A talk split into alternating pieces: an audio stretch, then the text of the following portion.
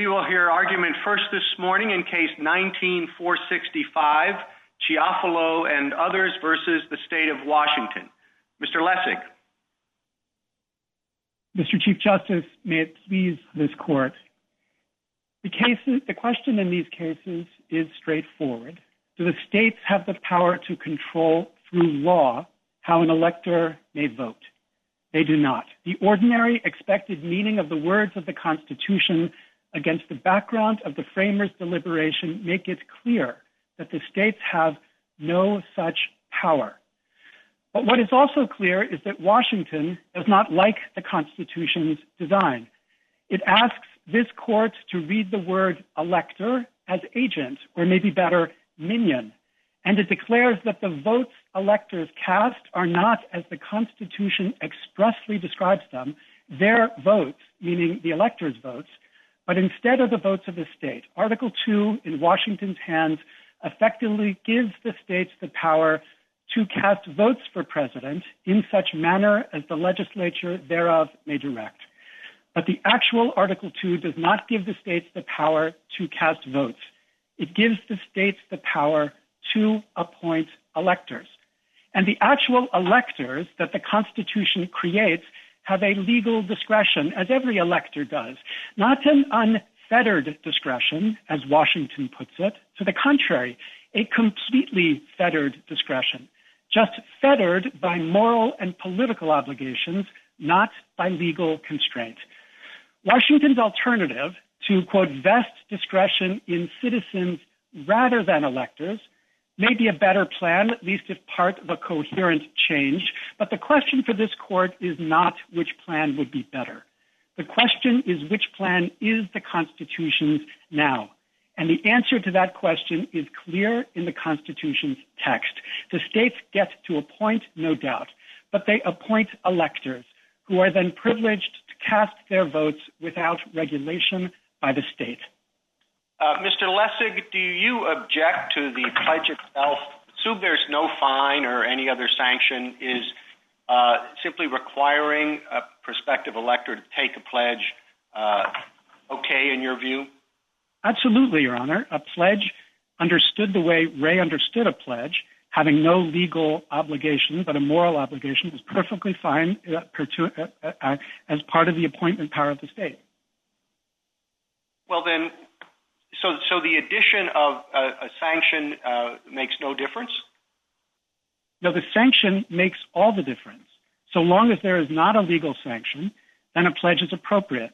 It's the same, it's the same in the context, Your Honor, of, of, the, of um, the Speech and Debate Clause. Of course, you can't punish somebody for a vote in Congress, but there's nothing inconsistent with the Speech and Debate Clause in asking a member to make a pledge. Indeed, states right now ask members to make a pledge as a condition of being a party uh, member. So if there were a fine of one dollar, you would say that uh, violates the Constitution, but if it's simply a pledge, no violation at all. That's right, because a fine uh, is a legal obligation. It crosses the line because the state has no such power to impose such an obligation through law. So your argument is not that the sanction must have coercive effect. It's simply a, uh, if it's only a symbolic uh, requirement, it still violates the law?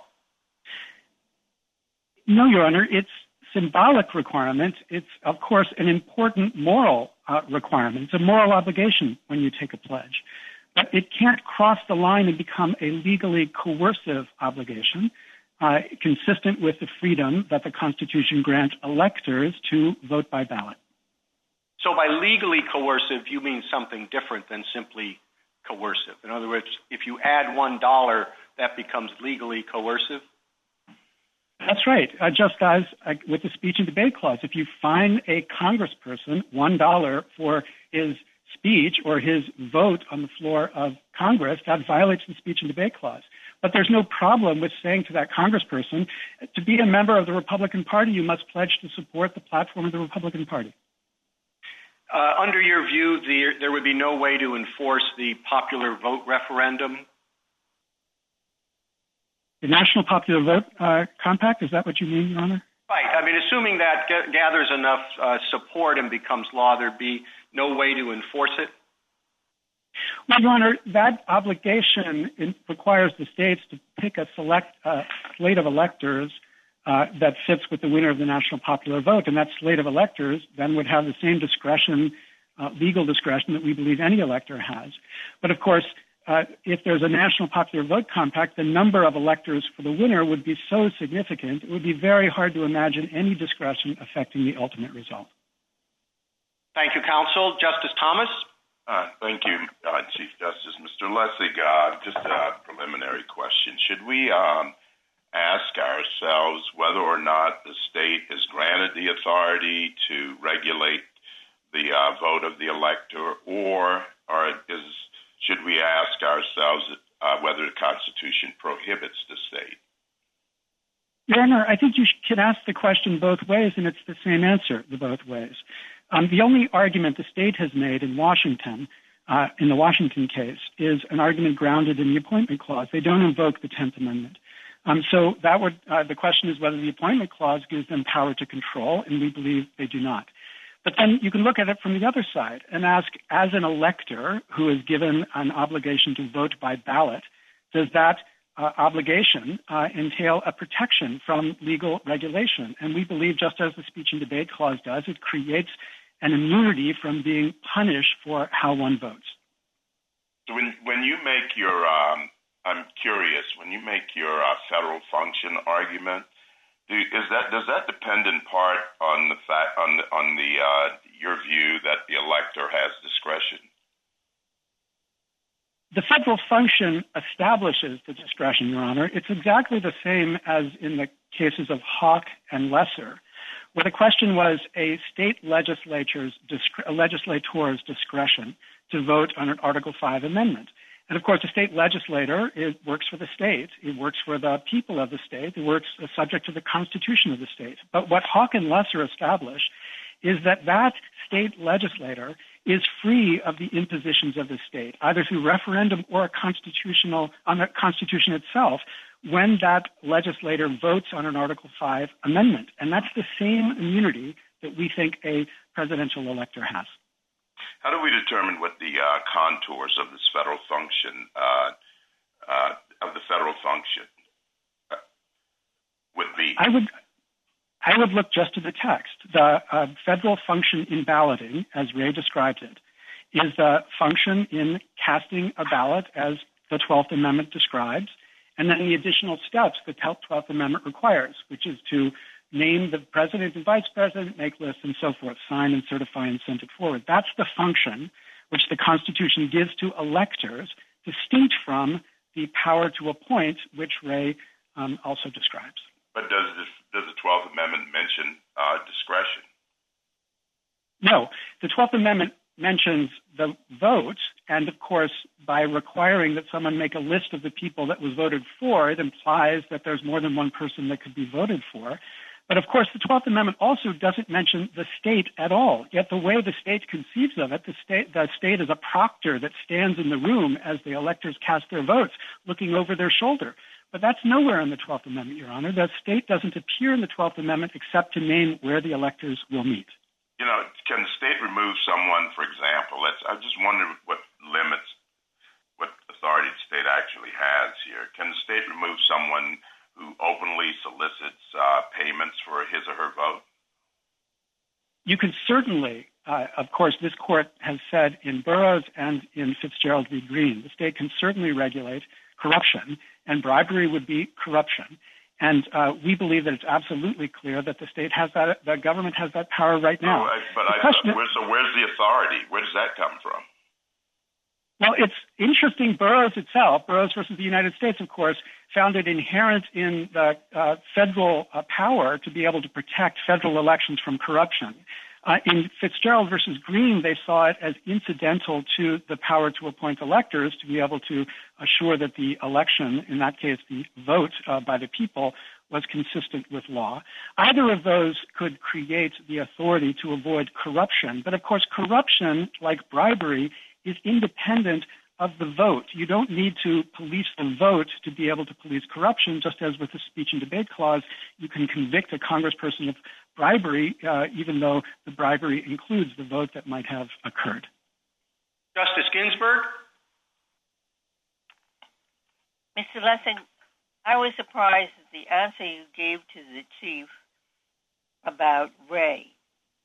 I would have thought that under your absolute elector discretion view, Ray should have come out differently under your theory.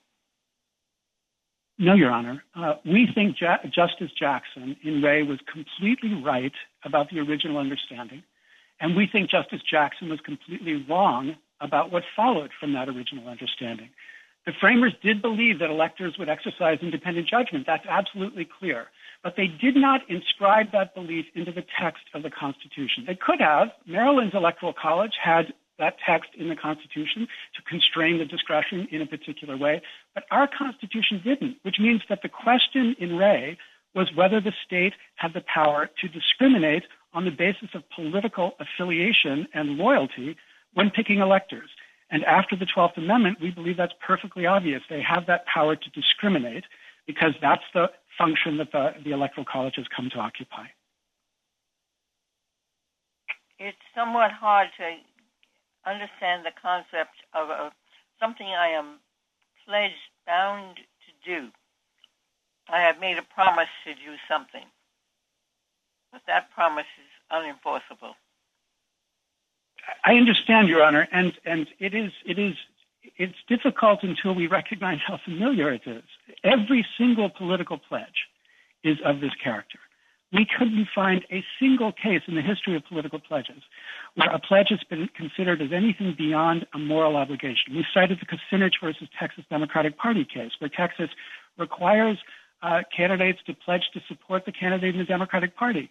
And that was upheld explicitly on the ground that that was simply a moral obligation. And we can see that in the context of Congress again. Again, there's no problem with requiring a member of the Republican Party to pledge to support the Republican Party as a condition of being a candidate for Congress. But we understand the Speech and Debate Clause to say you can't punish them for their vote. And the pledge is not inconsistent with the Speech and Debate Clause. It's perfectly consistent because a pledge is always and only a moral obligation. Thank you. Justice Breyer? Thank you. Good morning. Uh, counsel, a state can im- appoint people, requirement that they be permanent residents of the state. That's all right, isn't it? Of course. Of course. And then could they say, and you must be a permanent resident at the time that you cast your vote? Yes.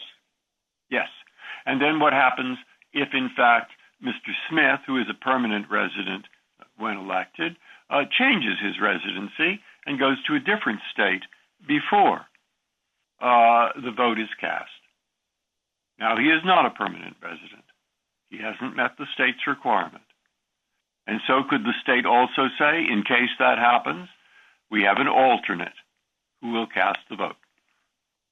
Yes, we believe they can, because yeah. the All requirement... Right. The difference between that and this situation, where they say you must promise to vote for the person who wins the most votes, and then he gets to the room, and in that room he doesn't live up to that requirement, just as he didn't live up to the requirement that he be a resident of the state. Your Honor, the difference is the line between the appointment and the voting.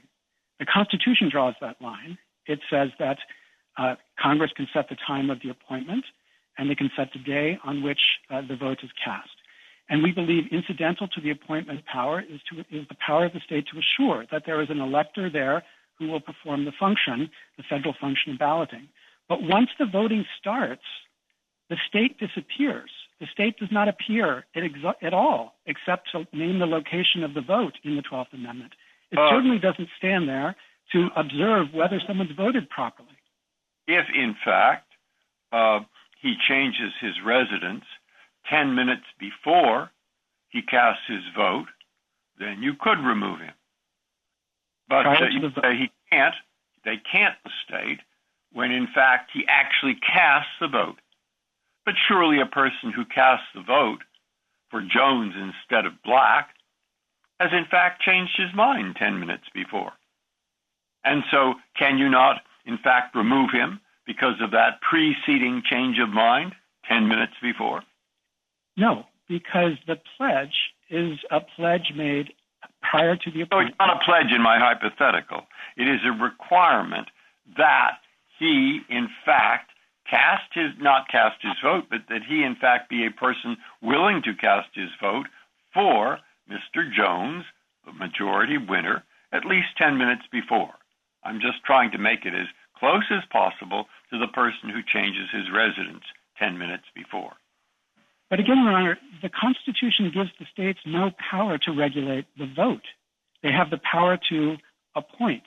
And incident to the power to appoint, Ray said they can say, you must make a pledge to support the party nominee. And at the time my clients made their pledge, they absolutely intended to vote for the party nominee.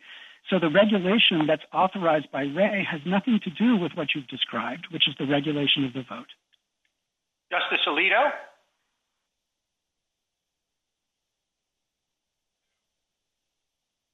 Justice Alito?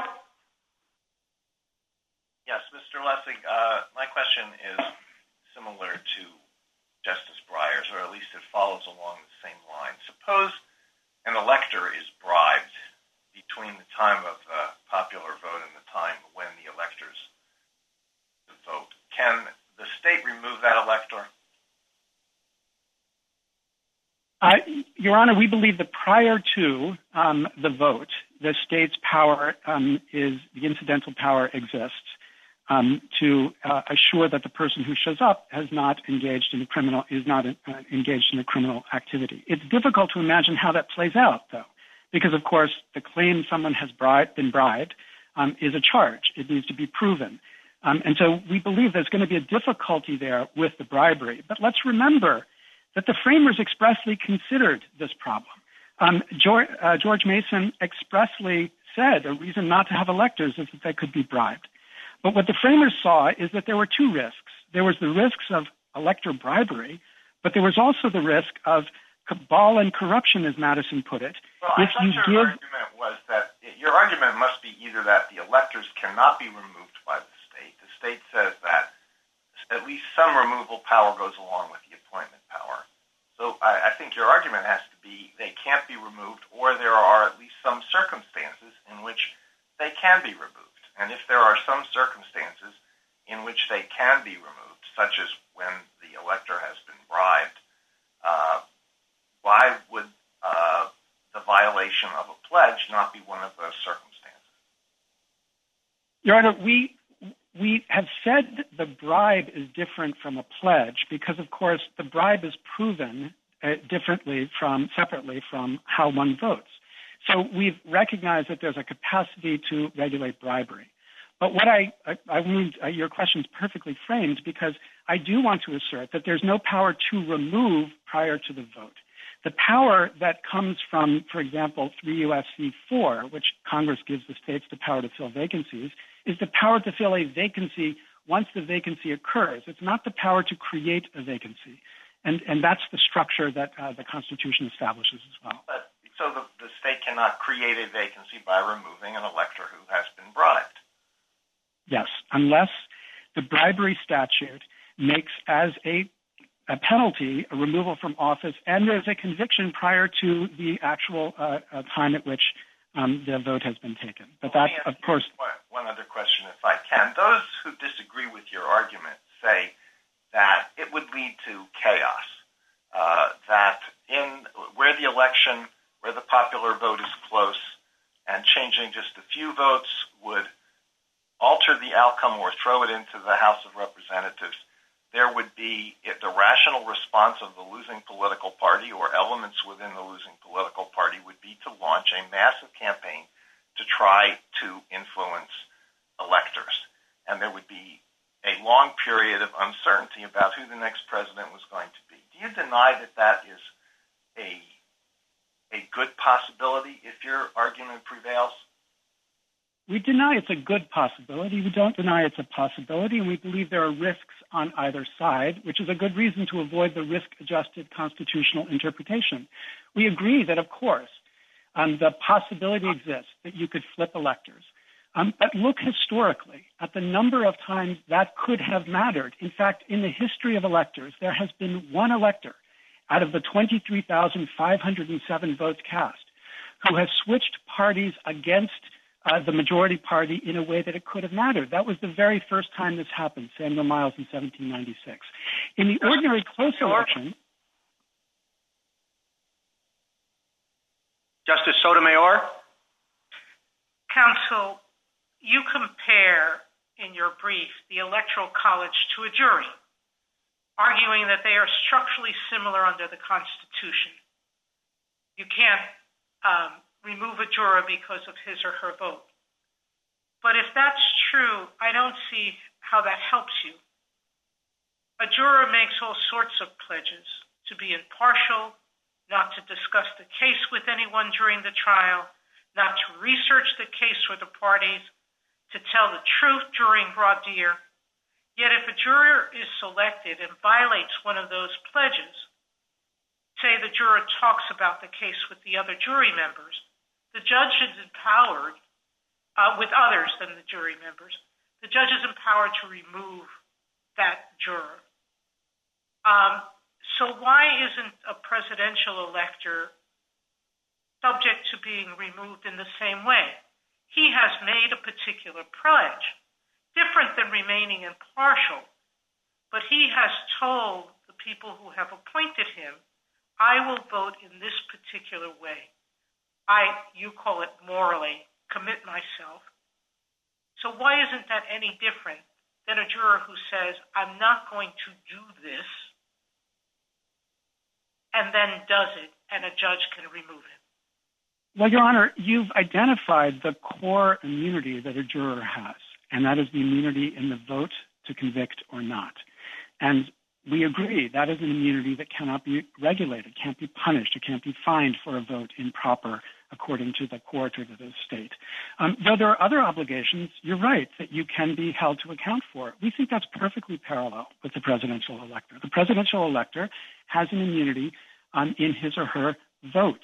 But of course, sitting in the elector room, he can't cause a disturbance, he can't Um, threaten somebody with um, a weapon. He can't uh, engage in any number of criminal activities that might, of course, interfere with the opportunity to perform the duty. There's no general immunity. There's a particular immunity because the immunity to vote is an immunity from penalty for vote, just as the Speech and Debate Clause cases have made clear. Now, you rely a lot on history in your argument, but doesn't McPherson um, undermine your position very directly, just like Ray does in some extent? Um, in those cases, the in, the, in those cases, the court made clear that whatever the framers expected, and here you make a good argument that some of the framers originally expected electors to have discretion, that historical practice since the founding offered a practical interpretation of the Constitution. That's what Ray said. And McPherson said, experience soon demonstrated that the electors were chosen simply to register the will of the appointing state.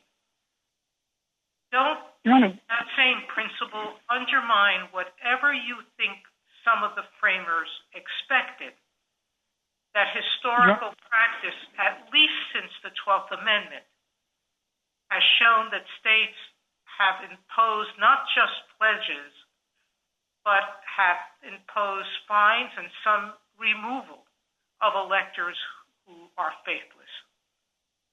Your Honor, first, no state has ever, prior to twenty sixteen, imposed a fine or removed elector. But number two, our argument has nothing to do with expectations. It is the state's argument that hangs on expectations. What we say is that the Constitution, as McPherson says, should be read not according to modern-day expectations, but according to the words, the ordinary expected meaning of the words the framers used in the Constitution. So in McPherson, the question... Uh, Mister Lesser, so let me ask you about those words. Um, as, as I understand it, most of your argument depends on a particular reading of the terms vote and ballot and elector. And of course, um, you know, usually we think of those terms as involving some choice, but not necessarily. Uh, uh, people are electors, at least formally. People vote, at least formally. People cast ballots, at least formally, at times when there is no choice. Think of a Soviet-style system, or, you know, think of somebody who um, has uh, has uh, pledged himself uh, to, to vote because another person is voting another way. So why do these terms necessarily involve choice in the way you suggest? Well, Your Honor, um, we believe, um, as Chief Justice Roberts has described, uh, that the best way to understand these words, the best dictionary, is the Constitution itself. The Constitution speaks of elector in two contexts. Article one speaks of what Justice Thomas has referred to as congressional electors, namely voters. And we believe the freedom of congressional electors is exactly the freedom of presidential electors. And we understand the authority of this court to establish that the office, as Justice Kennedy put it in his opinion in Thornton, the office of the elector, the elector there meaning the congressional elector, is created by the Constitution, and it's free of constraints, either private constraints or state constraints. So it's the same sense of elector that the Constitution used. Now, of course, they could have said, we mean by elector in Article one, someone who has freedom and discretion, but by Article two, we mean what will become the Soviet Union conception of elector. That would have been possible. We're not saying it's impossible to imagine this. We're saying the ordinary expected meaning of these words would have supported the discretion that absolutely the framers expected electors would have.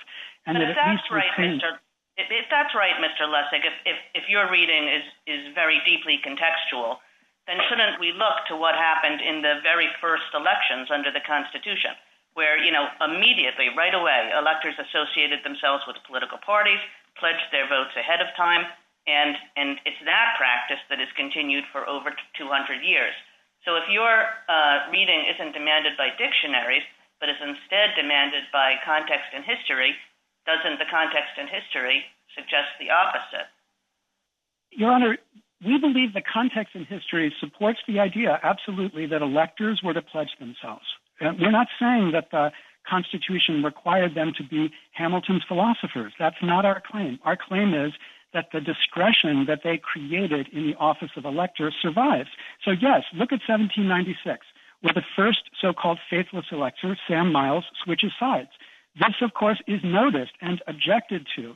And indeed, in eighteen hundred, that election also was uh, in, complicated by the failure of electors to do what they were expected to do.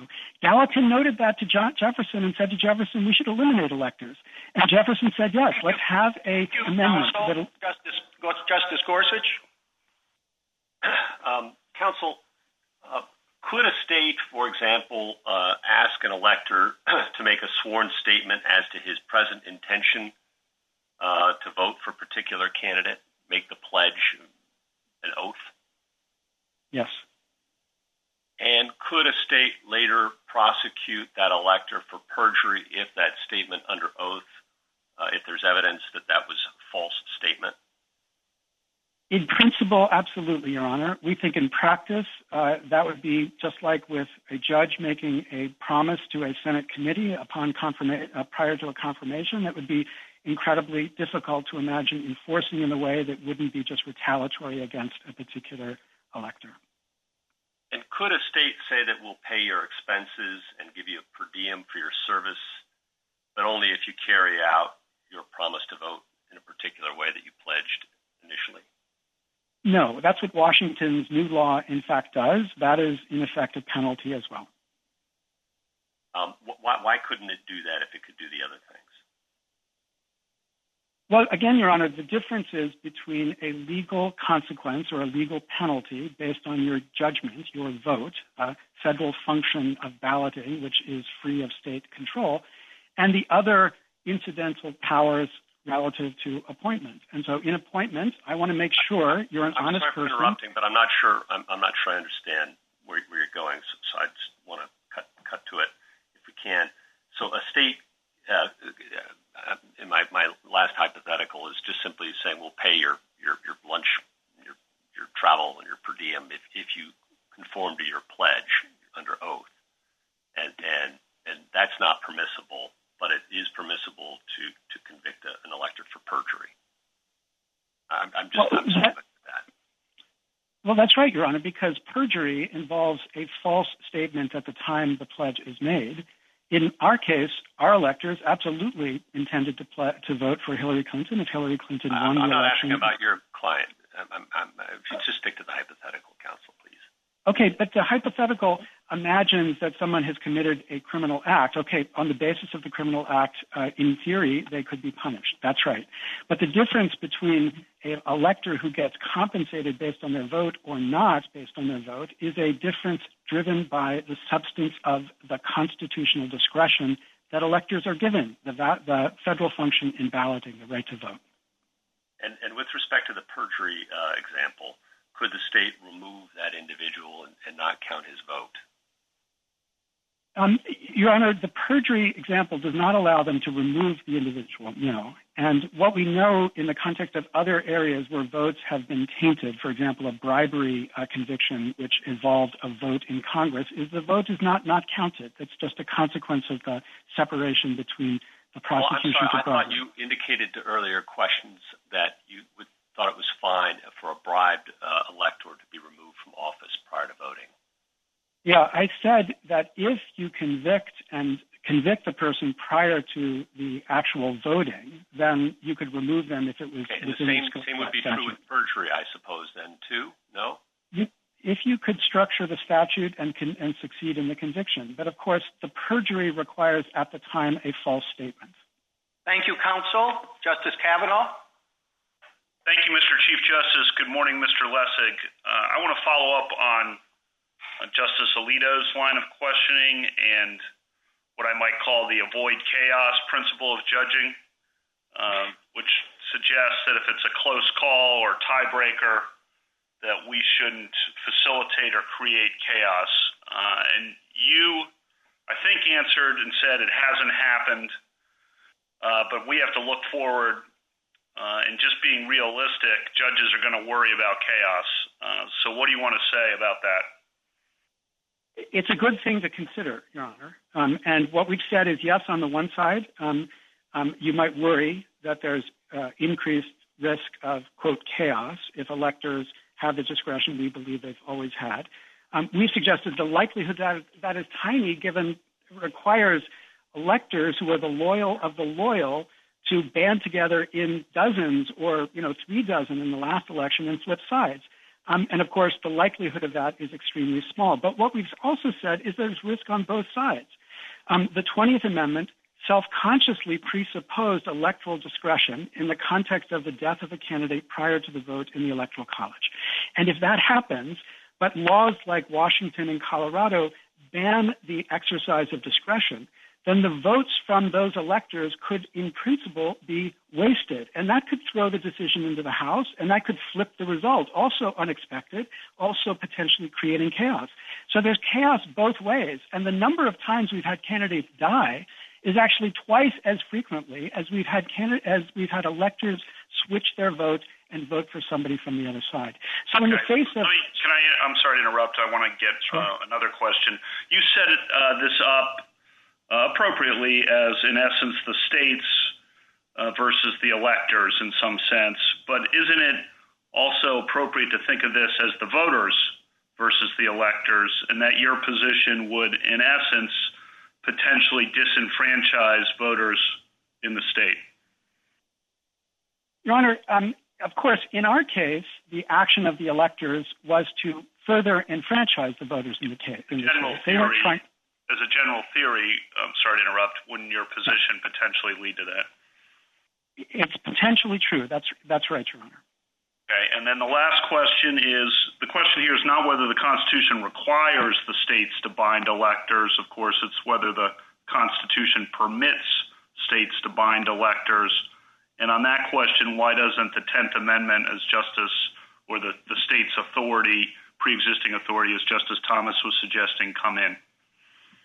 Well, Your Honor, first, of course, the state doesn't invoke the tenth Amendment, but if it did, it would fail because whereas in the Thornton case, for example, Um, uh, Justice Thomas could point to traditions that allowed the state to exercise the power that they wanted to exercise there. There is no tradition in America, maybe in the Soviet Union, as Justice Kagan, Kagan suggests, but not in America, of a government exercising control over a voter, over an elector. That power doesn't exist. Therefore, it's not a question of whether it was taken away by the federal government. It wasn't given. It wasn't there before. And therefore, there is no tenth Amendment power either. Counsel? Thank you. You can take a minute to wrap up if you'd like. Uh, thank you, Your Honor. Um, the question here has got to both be the constitutional and the pragmatic. And the constitutional question is simply the question whether there is a power in the states which comes from the power to appoint, and there isn't. And it is also the question whether the electors, as electors, um, the same sort of electors that Article one creates, have a discretion, and the discretion is the same discretion which Congresspeople have when they exercise their judgment uh, not to be punished uh, at all under um, the principles of the Speech and Debate Clause. But there's also a question we acknowledge of um, the risks. But facing risks on both sides, this court should do what it can do, which is to interpret the Constitution as the Constitution was written, and it has not been amended. Thank you. Thank you, counsel. General Purcell. Thank you, Mister Chief Justice, and may it please the court. The Constitution gives states the power to appoint electors. That power has always included the power to set conditions of appointment, such as requiring that an elector live in the state or show up for the Electoral College meeting. One condition that states are clearly allowed to impose is that electors promise to support the presidential candidate preferred by the state's voters. States have been choosing electors on that basis since the founding. This court approved that condition in Ray, and the other side admits that states can impose this condition. The only dispute here is whether states can enforce this condition or any other valid condition of appointment. Petitioners say no, or at least that's what they said in their brief. They say that states cannot remove or sanction electors after appointment for any reason, even if the elector is being bribed or blackmailed, even if they lied about their eligibility to serve in the first place, or even if they refused to show up for the meeting of the Electoral College. That is not the law, as petitioners now seem to acknowledge. Constitutional text, original understanding, historical practice, and this court's precedent all demonstrate that states can enforce valid conditions of appointment like those here. Now, I'd like to start by discussing original understanding because petitioners want you to believe that this case presents a conflict between our country's longstanding practices and the framers' intent, but two stubborn facts refute their claim. First, the framers and their contemporaries clearly understood that states could remove or fine electors after appointment. From even before the twelfth Amendment, many states had laws removing or fining electors for violating the conditions of their appointment, repudiating a central premise of petitioner's claim. And second, as this court recognized in Ray and in McPherson, from the very first presidential election, states have been choosing electors specifically because they had promised to support a particular presidential candidate.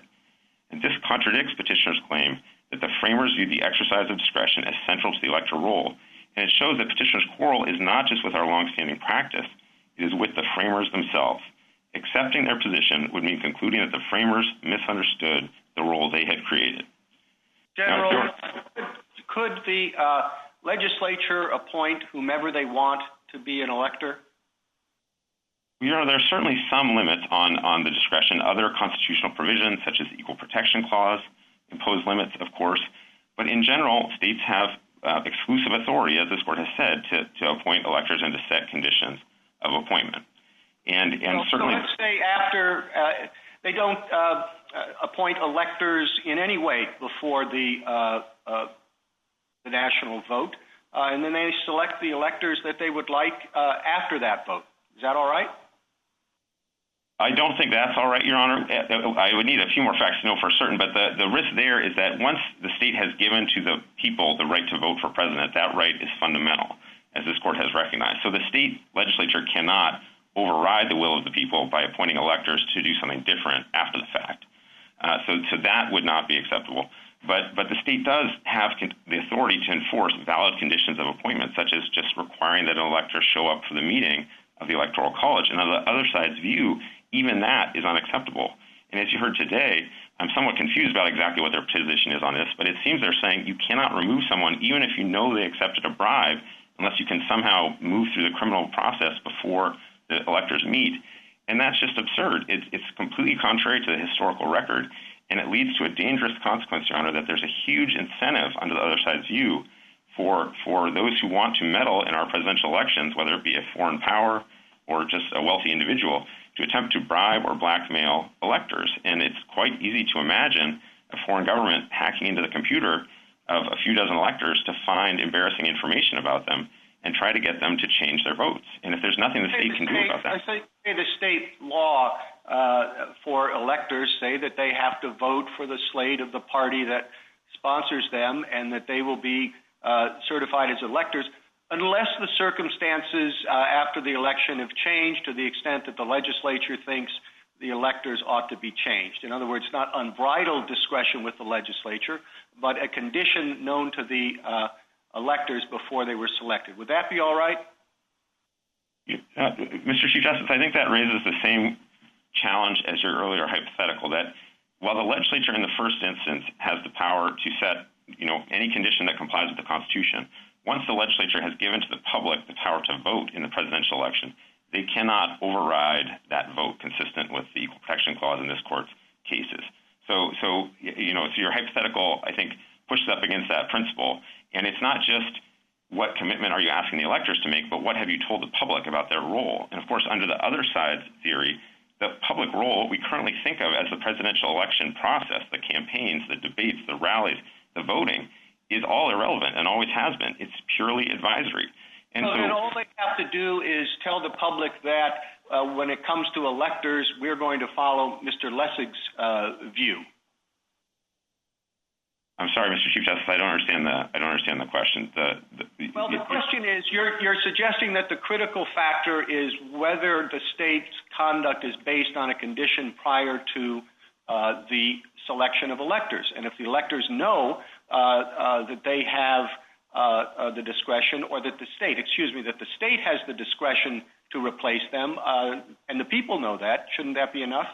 Uh, no, Mister Chief Justice, my, my, my, the critical point is that if the condition is constitutional, then the condition can be enforced by removal or by sanction, just as it has been since before eighteen hundred. So if the condition is you have to show up for the meeting of the Electoral College, the state can enforce that. If the condition is you have to pledge to vote for the candidate chosen by the state's voters, we know that's a valid condition. The state can enforce it. So that's thank the crucial. Also, uh, Justice Thomas? Uh, yes, thank you, Chief Justice. Um, General Purcell, uh, just to, uh, to clarify, could you give us precisely some of the limitations on the restrictions that the state can impose on, ele- on the uh, electors? I understand you can require them to show up for the vote. I understand that the, you have the limit of what's constitutional. But beyond that, what, what, what else limits you? Well, I think those are meaningful limits, Justice Thomas, and those are the limits this court has said that the power of states over appointment is exclusive, is plenary.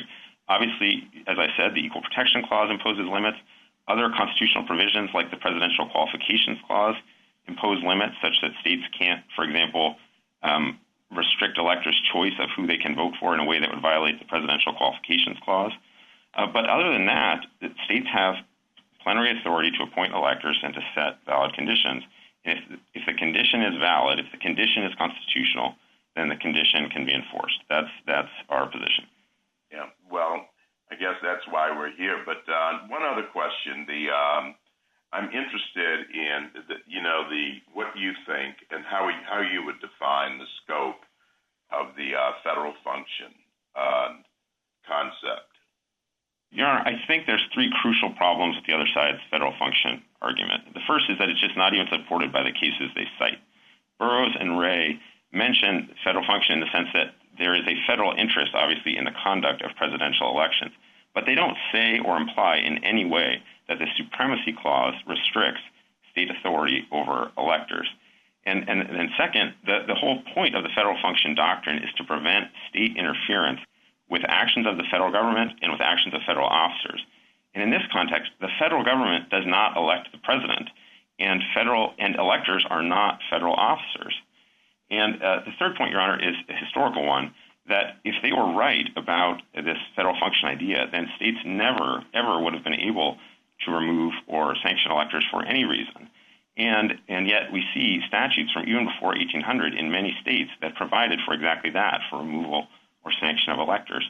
And under the other side's theory, those statutes have always been unconstitutional. And under the other side's theory, the state can't remove or sanction an elector for any reason, as far as I can tell from their, their theory. Even if, we, even if the state knows the person has taken a bribe, the state cannot remove or replace them. Even if the state knows that the person is not going to show up for the meeting of the Electoral College, the state cannot remove or replace them, even though states have been doing that, again, since before eighteen hundred. So, so I just don't understand how the other side's theory is at all consistent with the original understanding. If it's not, it's just not the original understanding. It's an academic theory that has never been put into practice. Thank you, counsel. Uh, Justice Ginsburg? What do you make of the fact that Congress has never failed to count an anomalous electoral vote? Not once. It has always accepted the anomalous votes. Justice Ginsburg, I think that highlights Congress's view that it should defer to states about the votes that they certify to Congress to count. Of course, in every example that the other side's given, the state had certified those votes as the state's votes. But if you look at twenty sixteen, Congress also counted the votes from Colorado and from Minnesota, where the state replaced faithless electors with electors who promised to vote as pledged and did vote as pledged, and Congress counted those votes as well. So what you see in the history is Congress deferring to the state's designation of which electors uh, are validly appointed by the state. Thank you. Justice Breyer? Uh, thank you. Counsel, I'd like you to assume whether this is Mister Lessig's argument or not. Assume this is my argument for present purposes. Uh, the only thing a state cannot do is to punish the elector for the way he actually casts his vote. As far as bribery laws are concerned, there are plenty. As far as gratuities, all kinds of things, what he's doing before he'd accept a bribe or promise to before. The only thing is the actual casting of the vote. Now there, as to that, what would happen, and there have been quite a few faithless electors, for the most part, it hasn't mattered. Where it really might matter is if somebody died or some catastrophe happened or worse. There it might matter. And in the one case, Congress refused to count votes which were cast for the person who was promised, Horace Greeley. And so there is a mechanism in Congress to protect catastrophe, namely they count which ballots they choose to count. The alternative is your alternative, which is the state tries to control it, which is the greater danger, which is the greater safeguard. To have a Congress that will decide what to do with the faithless electoral vote, or to have the state possibly, who knows what they could pass as a requirement. Now, what is your opinion about that? Well, Justice Breyer, there's a lot there, and I want to start by addressing your last question about what can Congress do. Congress cannot solve this problem because Congress cannot appoint an elector for a state. So if, if even if Congress could reject a ballot, for example, if it found out, if it knew that the elector had been bribed, the state has lost that electoral vote and cannot get it back. Uh, the, the state cannot, the Congress cannot appoint a new elector for the state. And just rejecting that ballot might alter the outcome of the presidential election, or rejecting several ballots might. The idea that Congress can solve this after the fact uh, is just, it's not true, and it, and it, it, it, it ignores the constitutional delegation of power to the states. Uh, turning to your other points, I mean, there's just no, uh, I want to, an example I think helps illustrate why there's really no uh, constitutional difference between failing to show up and failing to keep your promise. So imagine two electors who both do not like the nominee eventually, who eventually wins their party's nomination and is, is and wins the general election. One says, I'm not going to show up for the Electoral College meeting because I don't like this person. The other says, I'm going to show up and I'm going to vote for someone else. Both have violated valid conditions of their appointment. both can be removed and replaced by the state, and there's no constitutional problem with that. There's but there no... is a difference between the two. In the one case, your state is punishing a person for what he does before voting. In the other case, he is punishing him for the way he casts his vote. Well, two, and that is what I think the uh, the other side says is the one thing the state cannot do. First of all, Justice Breyer, we, Washington's revised law now removes the person before they can vote, just as Colorado's law does. Washington's prior law did impose a fine for breaking your pledge, for violating the condition of appointment. And, and there's nothing wrong with that. If you look historically, from even before eighteen hundred, states had fines for violating conditions of appointment. And so, uh, and, and it's also quite common for appointed officials at the state and federal level to potentially face consequences for, for uh, voting in violation of a promise. So, for example, uh, the United States ambassador to the U N certainly has a vote in the U N General Assembly. But if the, if they vote differently from how the president directs them, the president, of course, can sanction them or remove them. So, so it's quite common with appointed officials that they can face consequences for voting differently than they promised. And, and, and that's what this is just a straightforward example of. Thank you very much. Justice Alito? Counsel, does the Constitution impose any limits on a state's power to attach conditions to the appointment of an elector? Uh, some, Justice Alito, the, the ones I was referencing earlier. So obviously the state cannot impose conditions that themselves would be unconstitutional, such as uh, race-based conditions, for example. Okay. But our – oh, sorry, what, what go ahead. What else? Well, as I said before, the state can't impose conditions that would violate the Presidential Qualifications Clause. Um, uh, you know, other constitutional limitations might come into play if, if the, um, you, you know, I mean, it's hard to imagine what, but, but, but the, our basic point is that if a condition is constitutional and we know this condition is, then that condition can be enforced. That's the key question is, is the condition itself constitutional? Could a state require electors to cast their votes for the candidate chosen in a resolution passed by the state legislature after the popular vote is cast? No, Your Honor. That's that's what I was trying to uh, say in answer to the Chief Justice's question as well. That would violate the public's fundamental right to vote once they've been granted that right by the state uh, and, and violate the, the fundamental their fundamental right to vote. Well, I didn't quite understand that answer. Uh, is a state obligated to choose electors through popular vote? No, Your Honor. Uh, as as at the beginning, in the early days, the legislature can choose electors directly if it wants. And in, in that circumstance, the legislature can impose and enforce a pledge. But once the elect, well, sorry, once the legislature has given the power to, to vote uh, to the public, the public now has a fundamental right to vote and to have their votes counted equally. And as this court has said in a number of cases, and so and so the, the legislature can't then override that vote after the fact. Why, why is that so? Could Washington say, we are going to choose five wise people, I'm sorry, twelve wise people to be our electors, and we are going to allow the, pub, the public to advise them through uh, a, a, a popular vote to give them the sense of what the people of Washington want? Would that be unconstitutional? If the legislature made clear that the public vote was entirely advisory, uh, then, then, uh, then, you know, I think that presents a tough question. But I think they probably could do that. It, you know, the, the key compromise of the Constitution as to electors was to leave it to states to decide exactly what authority they would have. States were free to decide to leave electors with discretion, as some states did then, and as some states still do today. But states were also free to choose electors on the basis of who they had pledged to support, as, as many states did from the beginning, and as, as the majority of states do now. Between, what is the difference between that setup and the setup that uh, Mister Lessig says is required? Well, Your Honor, the the, the crucial difference is that uh, Lessig is saying there's nothing the states can do to remove or, or sanction electors after appointment for any reason.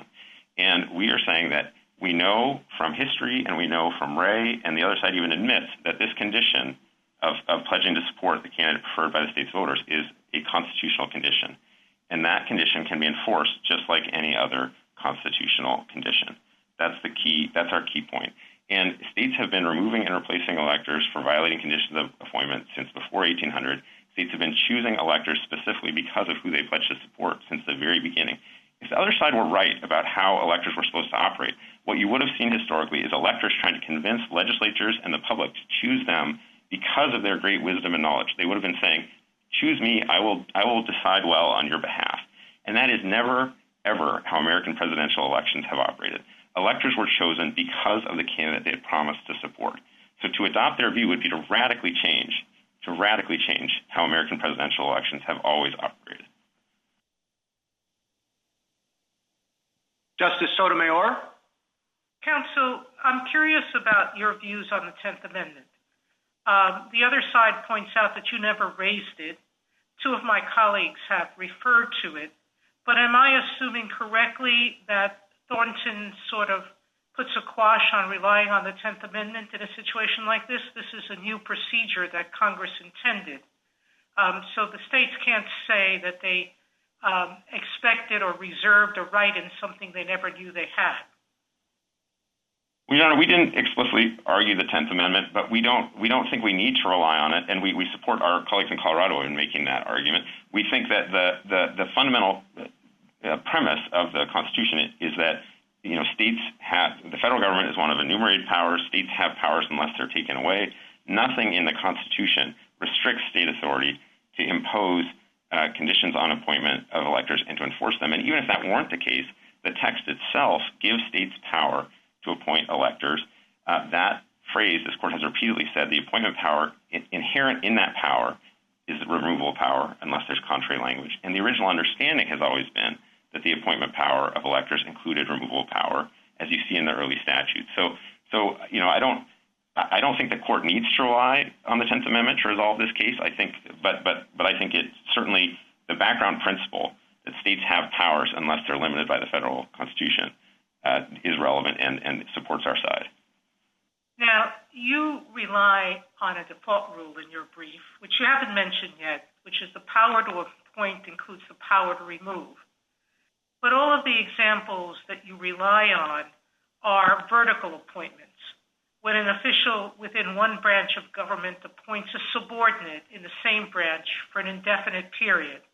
And the idea is, I, if I appoint you, I should be able to get rid of you if in your service to me, you are doing something wrong.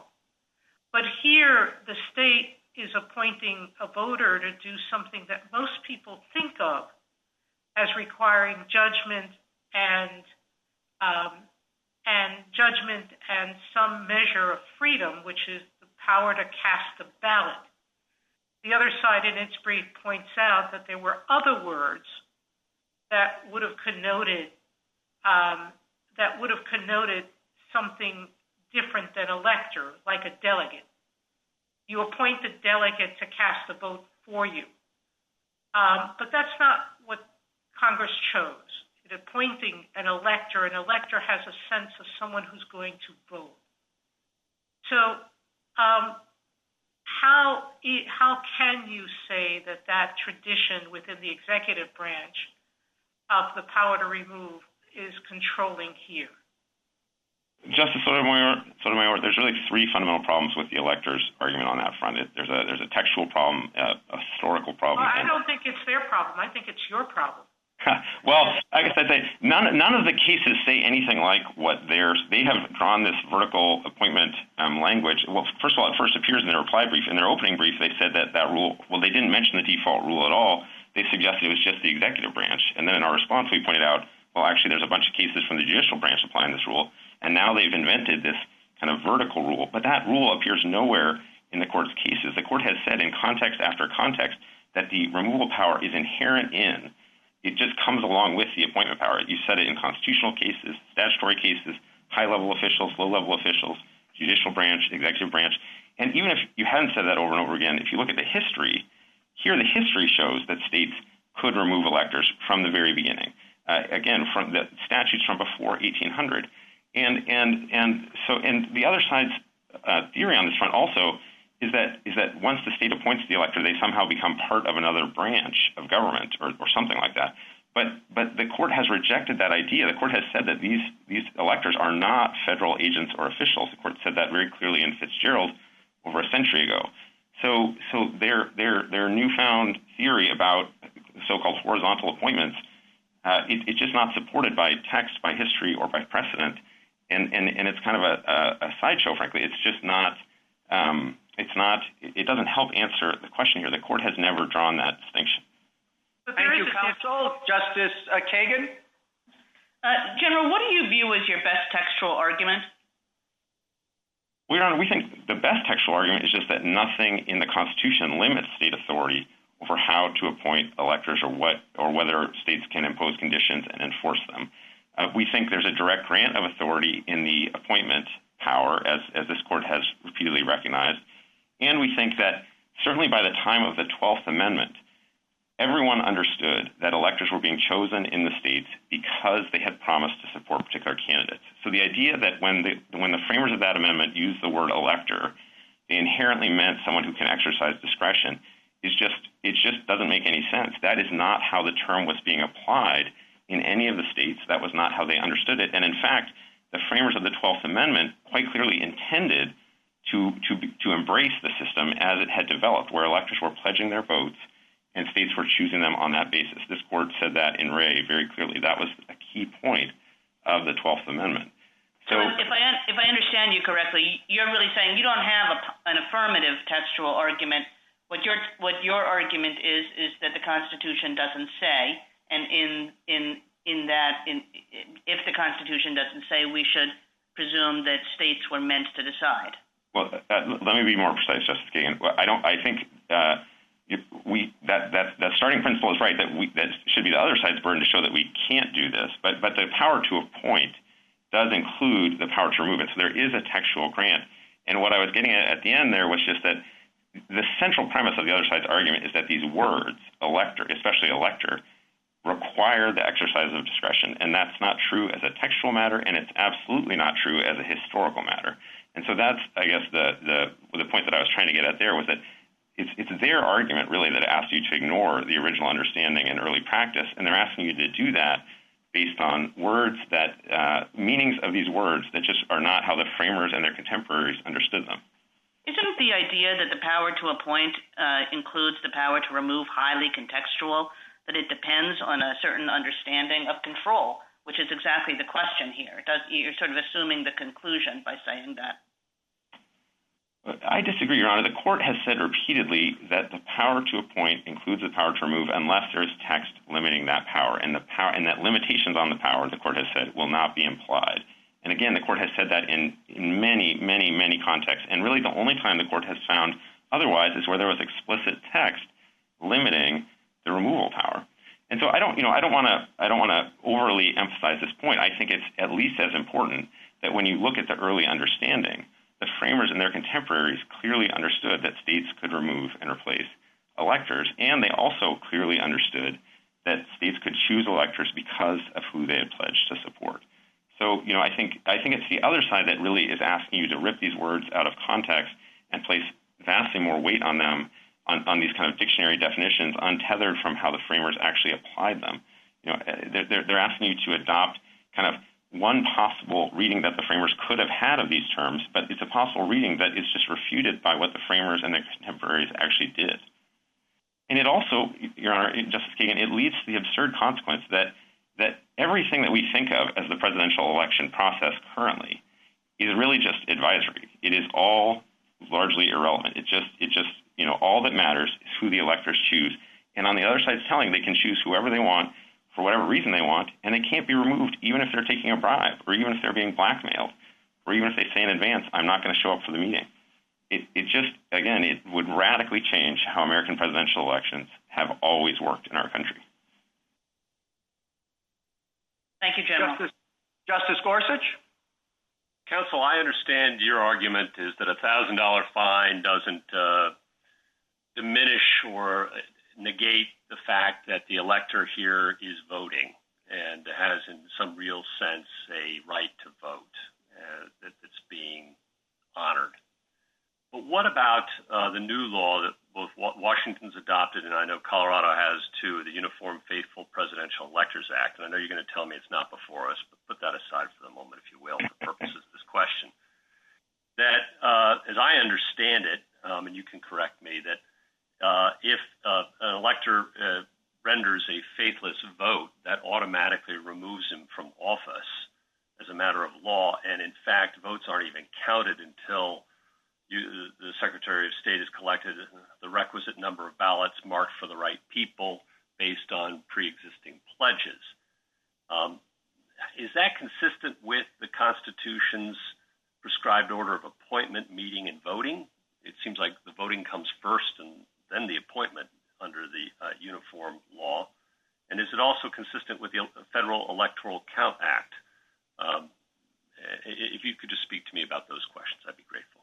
Certainly, Justice Gorsuch. It, it is consistent because the way that the laws work is that the elector who seeks to violate the conditions of their appointment by casting a faithless ballot is removed before they can vote. They're not removed before they're appointed. They are initially appointed, but then they're removed when they violate the condition. And, and then they're replaced, and another elector is appointed who will follow the law that they promised to, to follow and, and keep their promise and vote as directed. So the order is... is uh, is proper. It's, it's appointment, it, it, and you know, depending when in the process the elector announces their intentions, uh, they're removed and they're replaced by someone else who votes in accordance with state law. And to come back to my example from earlier, if I can, there's really no meaningful difference between the person who says, "I don't like our nominee, I'm not showing up for the meeting," and one who says, "I don't like our nominee, I'm showing up for the meeting, and I'm voting for somebody else." The state, both both people have violated valid conditions of appointment. Both people can be removed by the state and replaced by someone else. The other side's position is neither of those people can be replaced. And and and even the person who says, "I'm not showing up because, you know, somebody gave me two million dollars to not show up because that might affect the outcome of the election," the other side says that person can't be replaced. That just makes absolutely no sense historically, textually, or practically. Thank you. Justice Kavanaugh? Thank you, Chief Justice. Good morning, General Purcell. If you're right about the uh, electors uh, not having this kind of discretion uh, from the Constitution, I wanted to get your take on provision of Article two, Section one that says no senator or representative or person holding an office of trust or profit under the United States shall be appointed an elector. What is the purpose you see of that provision if your theory of the electors is correct? Uh, yes, Justice Kavanaugh, thank you for that question. So the framers did not spend a whole lot of time talking about the exact role of electors, and they certainly did not agree on exactly what role they would play. But one thing that they were clear on was they did not want Congress choosing the president. And so they specifically prohibited members of Congress from serving uh, in that role. But, the other, but they left it to states to decide whether electors would serve as kind of, you know, as Hamilton envisioned them, as the kind of sage uh, chooser on behalf of the state, or as many other framers wanted, the electors to be agents of the people, to to to act on the people's behalf, and for the people to choose them, and for them to be bound to that outcome, uh, to be bound to the people's preference. So, so yes, they imposed that limited um, limitation on who could serve, and and that is, you know, another example of a constitutional condition limiting state authority. But again, it just goes to the point that if, if the state can set a condition to serve as an elector, that condition can be enforced. Mister Lessig says that the framers considered various modes, obviously, and you agree, and history shows. They considered the states doing it uh, directly, or at least that was an idea out there through the legislatures or governors. They considered Congress, as you just pointed out, but there was a separation of powers there, problem there. They didn't necessarily want the new president to be too dependent on Congress. Uh, popular election was was not uh, adopted, and so they came up instead with what Mister Lessig describes as a indirect uh, mode of selection with the model of electors who would exercise, as he sees it, their own discretion and independent judgment to pick the best person to be president, the best person to head the executive branch. And he says that mode re- remains indirect, consistent with the framers' choice only if the electors retain a legal dis- discretion. So on that overall structure that Mister Lessig sets up and describes the history, why is he not right, given that they rejected all these other modes? You know, the, number, the framers had a number of concerns about direct elections that included logistical concerns and concerns about the impact on the influence of southern states. But ultimately, they settled on an approach that left it to the states to decide, as this court said in McPherson, the broadest possible power of determination as to how to appoint electors and what role they would play. And, and the, it, the options open to states certainly included both leaving electors with discretion, as some states still do today, and states choosing electors specifically because they had pledged to support particular candidates. And certainly by the time of the twelfth Amendment, that had become the virtually universal practice in states. And the framers of the twelfth Amendment well understood that and, and adopted the, the language of the twelfth Amendment to facilitate that. And if you need a historical example, if that would be helpful, in, in the election of eighteen oh four, right after adoption of the twelfth Amendment, it, it operated just as they had expected. The parties put forward uh, presidential and vice presidential tickets. Electors were chosen throughout the country because they supported those tickets, and every single elector in the country voted for the party ticket preferred by their state's voters. And, and the meetings of the electors, even in eighteen oh four, were, in many states, mere formalities. They, they filled out pre-prepared ballots. They did not discuss or deliberate, and Congress did not question a single one of those ballots or their validity. So that just shows that by the time of the twelfth Amendment, as this court has said repeatedly, uh, the role of electors was simply to transmit the vote of the state for president. Thank you. Thank you, counsel. Would you like to take a minute to wrap up? Yes, thank you, Mister Chief. Uh, yeah, thank you, Mister Chief Justice. Every four years, over one hundred million Americans participate in our country's presidential election process. They attend rallies, they watch debates, and ultimately they go to the polls.